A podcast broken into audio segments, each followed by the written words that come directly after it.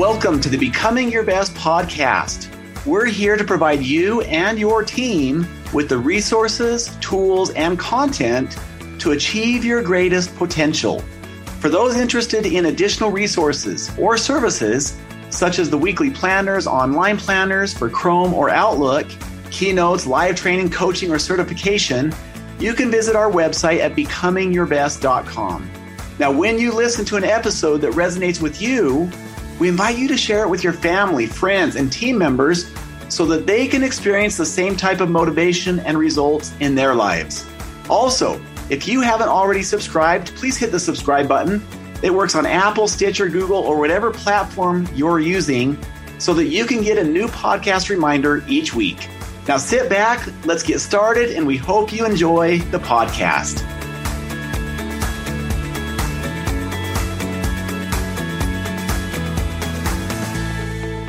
Welcome to the Becoming Your Best podcast series. This is Steve Shallenberger, your host. Welcome. We're honored and privileged to have you with us.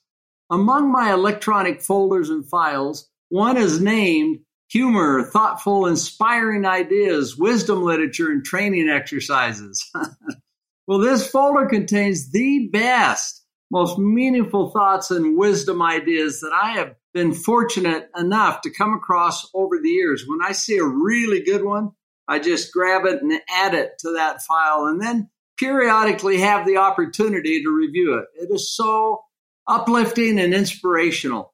All of these resources come that we're going to discuss today in this podcast from that file. And preparing for this podcast has already had a huge influence for good, a desire in my heart to move the bar up. So I'm grateful for this, happy to be able to share them. I will share a few examples of these timeless jewels and their focus. And it'll be a primary thought today in the language of becoming your best. And I might add this whole podcast, the purpose of this podcast, becoming your best podcast, which is included in the vision and purpose is to share principled leadership and inspirational ideas that help you, our listener, in your journey of becoming your best. And today's focus will be on having transformational teams and relationships, and especially those that are most close to you. In particular, I might add in today's podcast, it will be as if we are having together with us two extraordinary resources in the process. One is Roy F. Baumeister. He's a renowned social psychologist who was interviewed by Jennifer Graham, a, a journalist who works with a prominent newspaper. And then also in the very same vein of subject, we will discuss the four horsemen by legendary John Gottman. And he is one of the most revered marriage therapists and counselors on the planet. And in every study we've seen and in our own research, having high trust and treating people with kindness and respect are foundational to high performing individuals, teams, and relationships. And so what we're discussing today is definitely high stakes. In our seminars and training, we point out how becoming your best is both a mindset and a skill set. The fact is that you will lead a life by design or you will live a life by default. Maintaining a healthy, positive, becoming your best type mindset. In other words, you're good, better, and best, and your best is yet to be, which is led by your own inspired personal vision and annual goals together with developing the skill set. So the first is the mindset that you envision, which points the direction, the things you'll do, which dominates your mind, which becomes part of your DNA together with your skill set, puts you in a better position to have greater happiness, strong relationships, peace, prosperity, and to be a better leader. So here are some of the thoughts and fun jewels in my folder that have had an impact on me and apply today. Over 2,700 years ago, we find in Proverbs this description of wisdom, and it's just as true today as when it was recorded. And humanity has so much in common when you think about this. Here it is. Wisdom is worth more than silver. It makes you much richer than gold. Wisdom is more valuable than precious jewels. Nothing you want compares with her.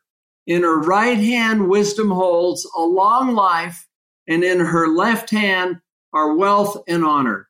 Wisdom makes life pleasant and leads us safely along. Now, uh, I love the fact that these podcasts have a transcript with it. So if you happen to like any of these quotes, you have a direct resource and access to them. Okay, now here's a couple of more that actually go along with this. One is called the old crow and the young crow. The old crow is getting slow. The young crow is not. Of what the young crow does not know, the old crow knows a lot. As knowing things, the old crow is still the young crow's master. What does the slow old crow not know? How to go faster. the young crow flies above, below, and rings around the slow old crow. But what does the fast young crow not know? Where to go. I love that. That's a good one. There's some truth in that. Now, here's another very quick one, which I think does apply. You don't stop laughing because you grow old you grow old because you stop laughing. And so, yes, there is this spirit of becoming your best that literally endures throughout our entire life every day. And the last one I'll share, which has to do with focus, the panic stricken golfer charged into the clubhouse, grabbed the pro by the arm and said, you have to help me. My drive off the tee sliced out of bounds, hit a guy riding a motorcycle, he lost control, swerved into the path of a truck. The truck jackknife rolled over and broke apart. It was carrying hundreds of beehives. And now the angry bees are attacking everyone in, in sight. It's a disaster. what should we do? Well, the first thing is you've got to keep your arm straight and remember to get your right hand a bit more under the club. ah, now that is a Focus Golf Pro. All right, well, let's get right into our subject matter today. And I'm going to entitle this particular podcast, The Negativity Effect and the Four Horsemen. Now, let's start right off with uh, jumping into the negativity effect. It impacts marriage, parenting, business, and politics. As we think about this, that's because of a principle called the negativity effect, the tendency of the human brain to attribute more importance to bad things than to good ones. And so our author, Roy F. Baumeister, a renowned social psychologist who explores this phenomena in a new book, The Power of Bad, which was co-written by John Tierney. Baumeister, he's an Ohio native, who lives part time actually in Provo, Utah, where his wife, Diane, is a professor of applied social psychology at Brigham Young University, was already renowned in his field before his groundbreaking research on negativity was published. This was some time ago. He had a paper in 2001 called simply Bad is Stronger Than Good. So, in taking on negativity, Baumeister, who holds a doctorate in social psychology from Princeton, examines an evolutionary tool that helped our ancestors survive in their precarious times. Back then, it made sense. On our ancestral savanna, the hunter gatherers who survived paid more attention to shunning poisonous berries than to savoring delicious ones. They were more alert to predatory lions than to tasty gazelles. So today, however, the negativity effect can turn otherwise rational people into gloomy prophets of doom. And the bias helps to sustain what Baumeister called a crisis crisis, the sense that everything is terrible and getting worse. In fact, he and Tierney write life for the average American has never been better. Although you wouldn't know this from turning on a cable news show, uh, never before has the average person faced such a small threat from dying in war or other forms of violence. They write 90% of the world's people have enough to eat. Life expectancy in the poorest countries has increased by 30 years, and rates of literacy and education are up around the world. Just about every measure of human well being has improved, except for one hope. And in an interview with the Deseret News, Baumeister, the psychology professor at the University of Queensland in Brisbane, Australia, explained how negativity bias affects parenting and religious faith and business and relationships, what partners should do if they want to stay together, and why the book's ultimate message is uplifting, even though the title is negative. And I might add, the contents of today's podcast has a huge impact in all of these areas on our teams, in our relationships, in our business, in our homes. So the interview has been edited for clarity and length. So here we go. Deseret News starts off by saying you published your research on the negativity effect in 2001. Why was this idea so revolutionary in the field of social science, given that its biological underpinnings are ancient? Roy Baumeister responded, Well, people have just not noticed the patterns. In a couple of areas, people have noticed that bad things were consistently stronger than good. For example, economists knew about loss aversion, how people are concerned with not losing money. And some researchers had noticed that bad information about somebody carries more weight than good information. And then there were a lot of others. We happened to spot this coming up in the literature over and over again. No one had seen the big picture until I had come around, quoted uh, Roy. All right, here's the next question. There's something profoundly depressing about the premise of your book that bad things are so powerful that they can override good. That years or even decades of goodwill can be swept away by a negative encounter or event. Yet the tone of your book is hopeful. Why? Okay, the answer by Roy Baumeister. We're both basically upbeat, Tierney and I. And indeed, writing it helped us realize that part of this general pessimism about society is a trick of the mind. Things are not as bad as they seem, but people are always clamoring to get attention by saying there's a crisis around the corner. I saw something in the paper today about a vaping crisis. So why does everything have to be a crisis? But that's what gets people's attention. That's what the mind is oriented towards. But life is actually quite good today. To be born in the United States after the Second World War is like winning the lottery in terms of all the times and places you could have been born. It's a lovely time of peace and prosperity and comfort and riches and effective medical care. Sometimes I think that people born in the United States after World War II should never complain about anything, but our minds naturally gravitate towards the bad. Okay, here's the next question. In your book, you talk about the number of positive events that it takes to overcome one that is negative.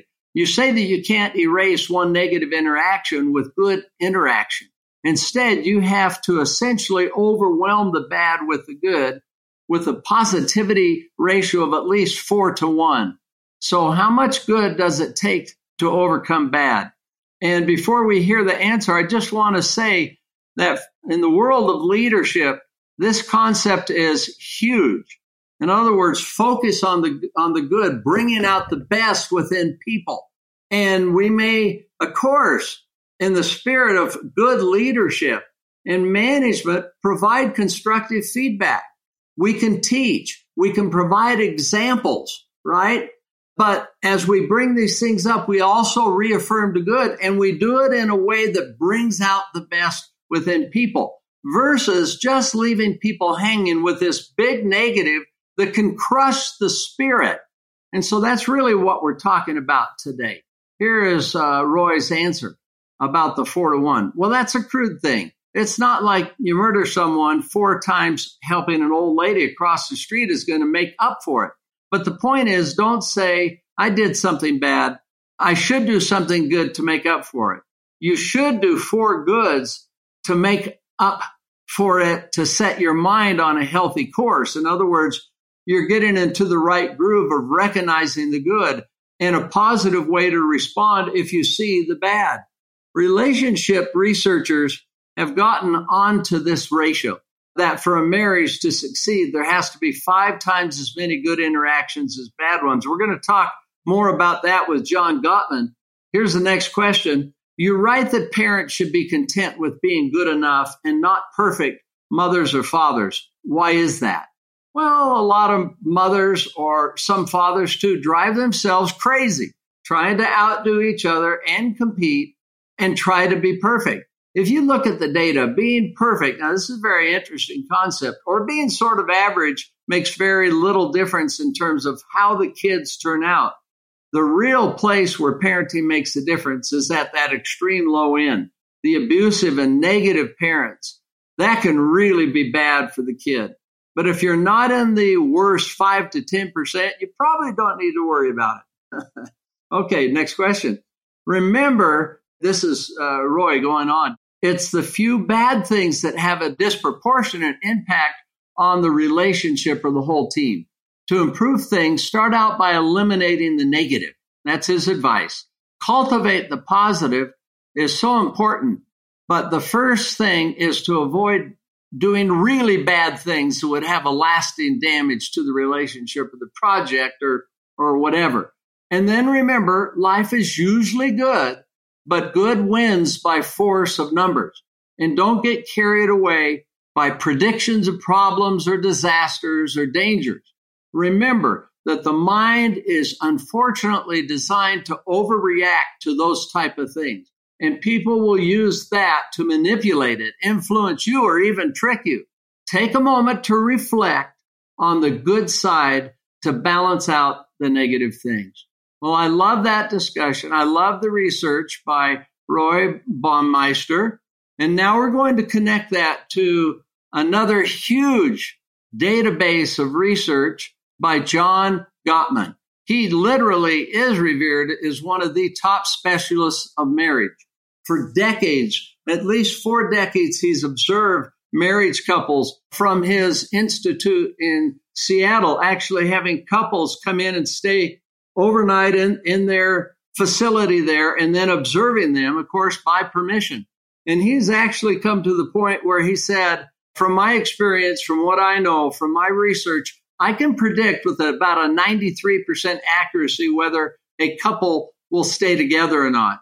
Now, we're going to discuss something that he's written that is literally a pillar in research and following on Roy Baumeister's comments of the negativity effect and how does that influence our relationships. He addresses this by talking about the four horsemen preceding the apocalypse, only in the sense of relationships.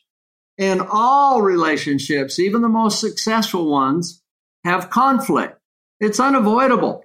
And fortunately, our research shows that it's not the appearance of conflict, but rather how it's managed that predicts the success or failure of a relationship and marriage. We say manage conflict rather than resolve because relationship conflict is natural and has functional positive aspects that provide opportunities for growth and understanding. And there are problems that you just won't solve due to natural personality differences between you and your partner. But if you can learn to manage those problems in a healthy way, then your relationship will succeed. And we see this, by the way, this is a footnote by me. We see it not only in the family relationships, partners, with children, with grandchildren, but we see it with your teams, with individuals in your organization. So let's look at the first steps at effectively managing conflict. And it's to identify and counteract the four horsemen when they arrive in your conflict discussions. And if you don't, you risk serious problems in the future of your relationship. But like Newton's third law, for every horseman, there is an antidote and you can learn how and when to use them. So let me just outline what the four horsemen are. And he predicts, by the way, that these four things are exactly what create broken relationships. it's not sustainable. If you have one or both partners that are using these, then you're in trouble. So that's why it's so important to be aware of them. You know, they fall right into this negativity effect because they they can doom a relationship. Here are the four horsemen: criticism, which is verbally attacking uh, personality or character. That's the first one. Criticism. Number two is contempt, attacking sense of self with an intent to insult or abuse. So, first, criticism. Number two, contempt. Number three is defensiveness. Essentially, this is victimizing yourself to ward off a perceived attack and reverse the blame. So the three are now criticism, contempt, defensiveness, and the last one is stonewalling. So this is withdrawing to avoid conflict and convey disapproval, distance, and separation. So these are the four horsemen criticism, contempt, defensiveness, and stonewalling. So let's look at each one. And by the way, you can download a free PDF version of the four horsemen, and their antidotes will include the link here within our podcast notes. All right, the antidote to criticism is a gentle startup. A complaint focuses on a, a specific behavior. But criticism attacks a person's very character. And the antidote for criticism is to complain without blame by using a soft or gentle startup. Avoid saying you, which can indicate blame, and instead talk about your feelings using I statements and express what you need in a positive way. To put it simply, think of these two things to formulate your soft startup. What do I feel and what do I need? Here's an example that Dr. Gottman gives the criticism. You always talk about yourself. Why are you always so selfish? The antidote. I'm feeling left out of our talk tonight and, and I just need to vent. Can we please talk about my day? Now, notice that the antidote starts with I feel and leads into I need, and then respectfully asks to fulfill that need. There's no blame or criticism, which prevents the discussion from escalating into an argument. Okay, here we go. The antidote to contempt. Build a culture of appreciation and respect. And I might add, when you think about these and you think about the 12 principles of highly successful leaders, they are the antidote to the negativity effect and to the four horsemen. And this is a good example of that. So contempt shows up in statements that come from a position of moral superiority. Some examples of contempt include sarcasm, cynicism, name calling, eye rolling, sneering, mockery, and hostile humor. Contempt is destructive and defeating. It is the greatest predictor of divorce, and it must be avoided at all costs. The antidote to contempt is to build a culture of appreciation and respect in your relationship. And there are few ways to do that. There are a few ways to do it. One of our mottos is small things often. And if you regularly express appreciation, gratitude, affection, and respect for your partner, you'll create a positive perspective in your relationship that acts as a buffer for negative feelings. And the more positive you feel, the less likely you'll feel or express contempt.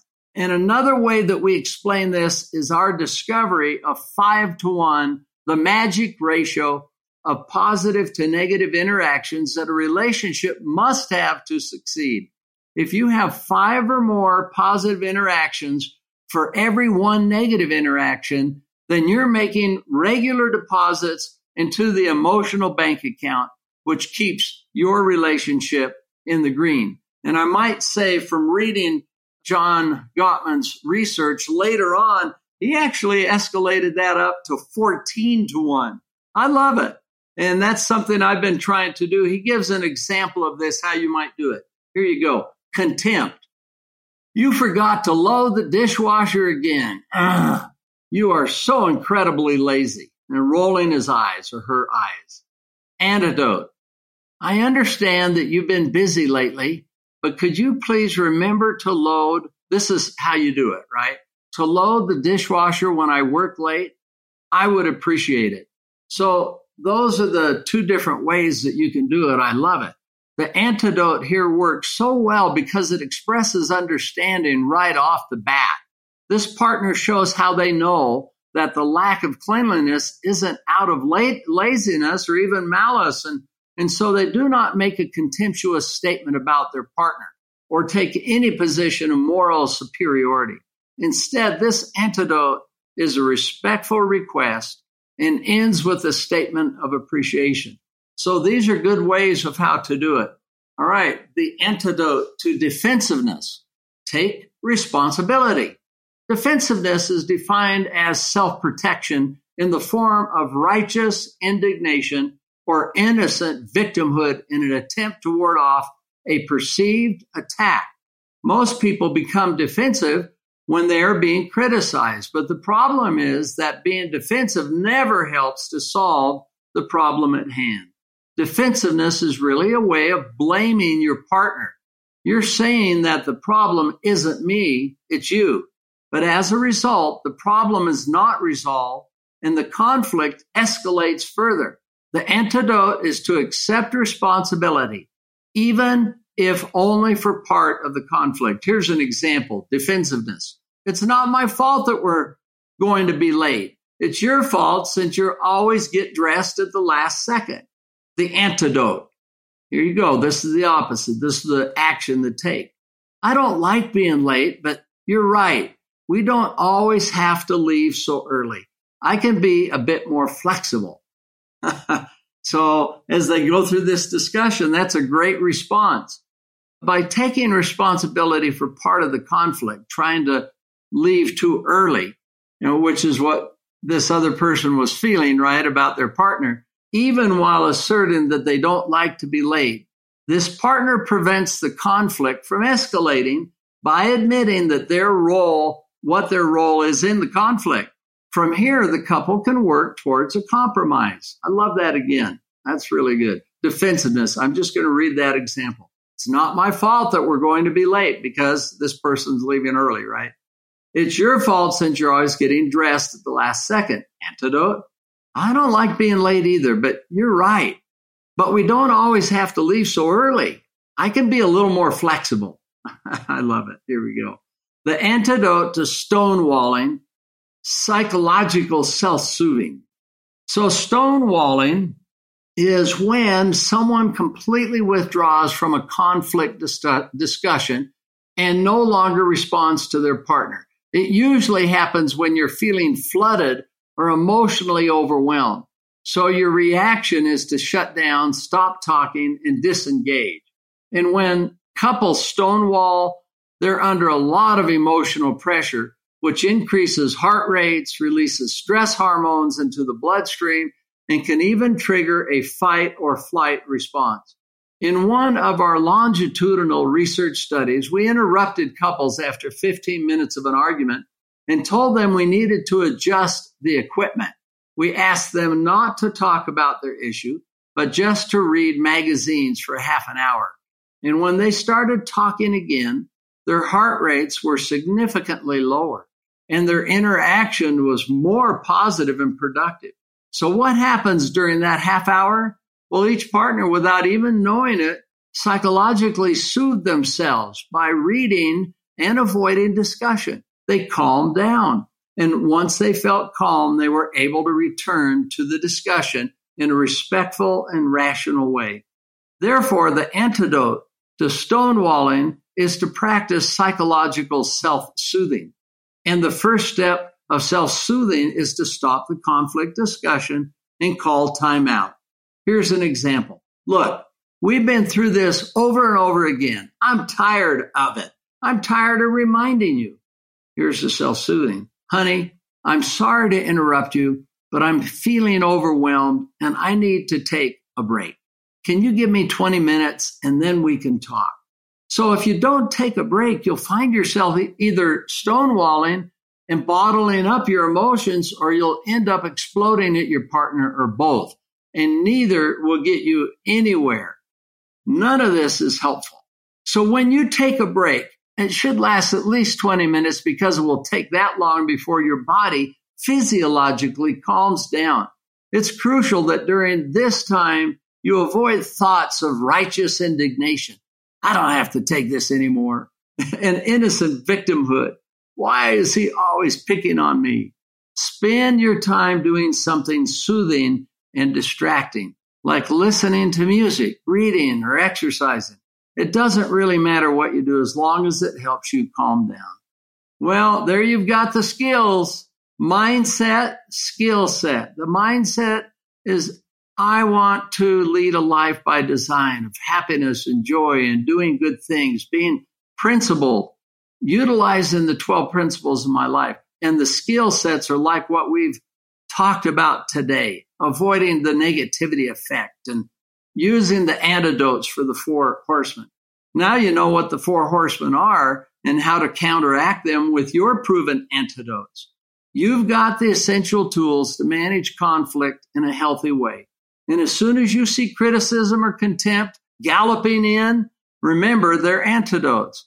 Be vigilant. The more that you can keep the four horsemen at bay, the more likely you are to have a stable and happy relationship in every area of our lives. Well, it's been fun visiting today. Remember, wisdom is worth more than silver. It makes you much richer than gold. Wisdom is more valuable than precious jewels. Nothing you want compares with her. In her right hand, wisdom holds a long life, and in her left hand are wealth and honor.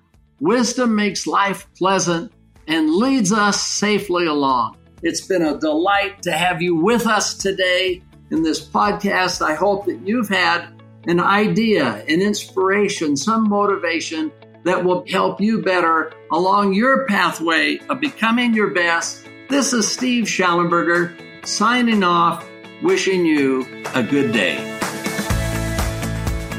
Thank you for listening to the Becoming Your Best podcast.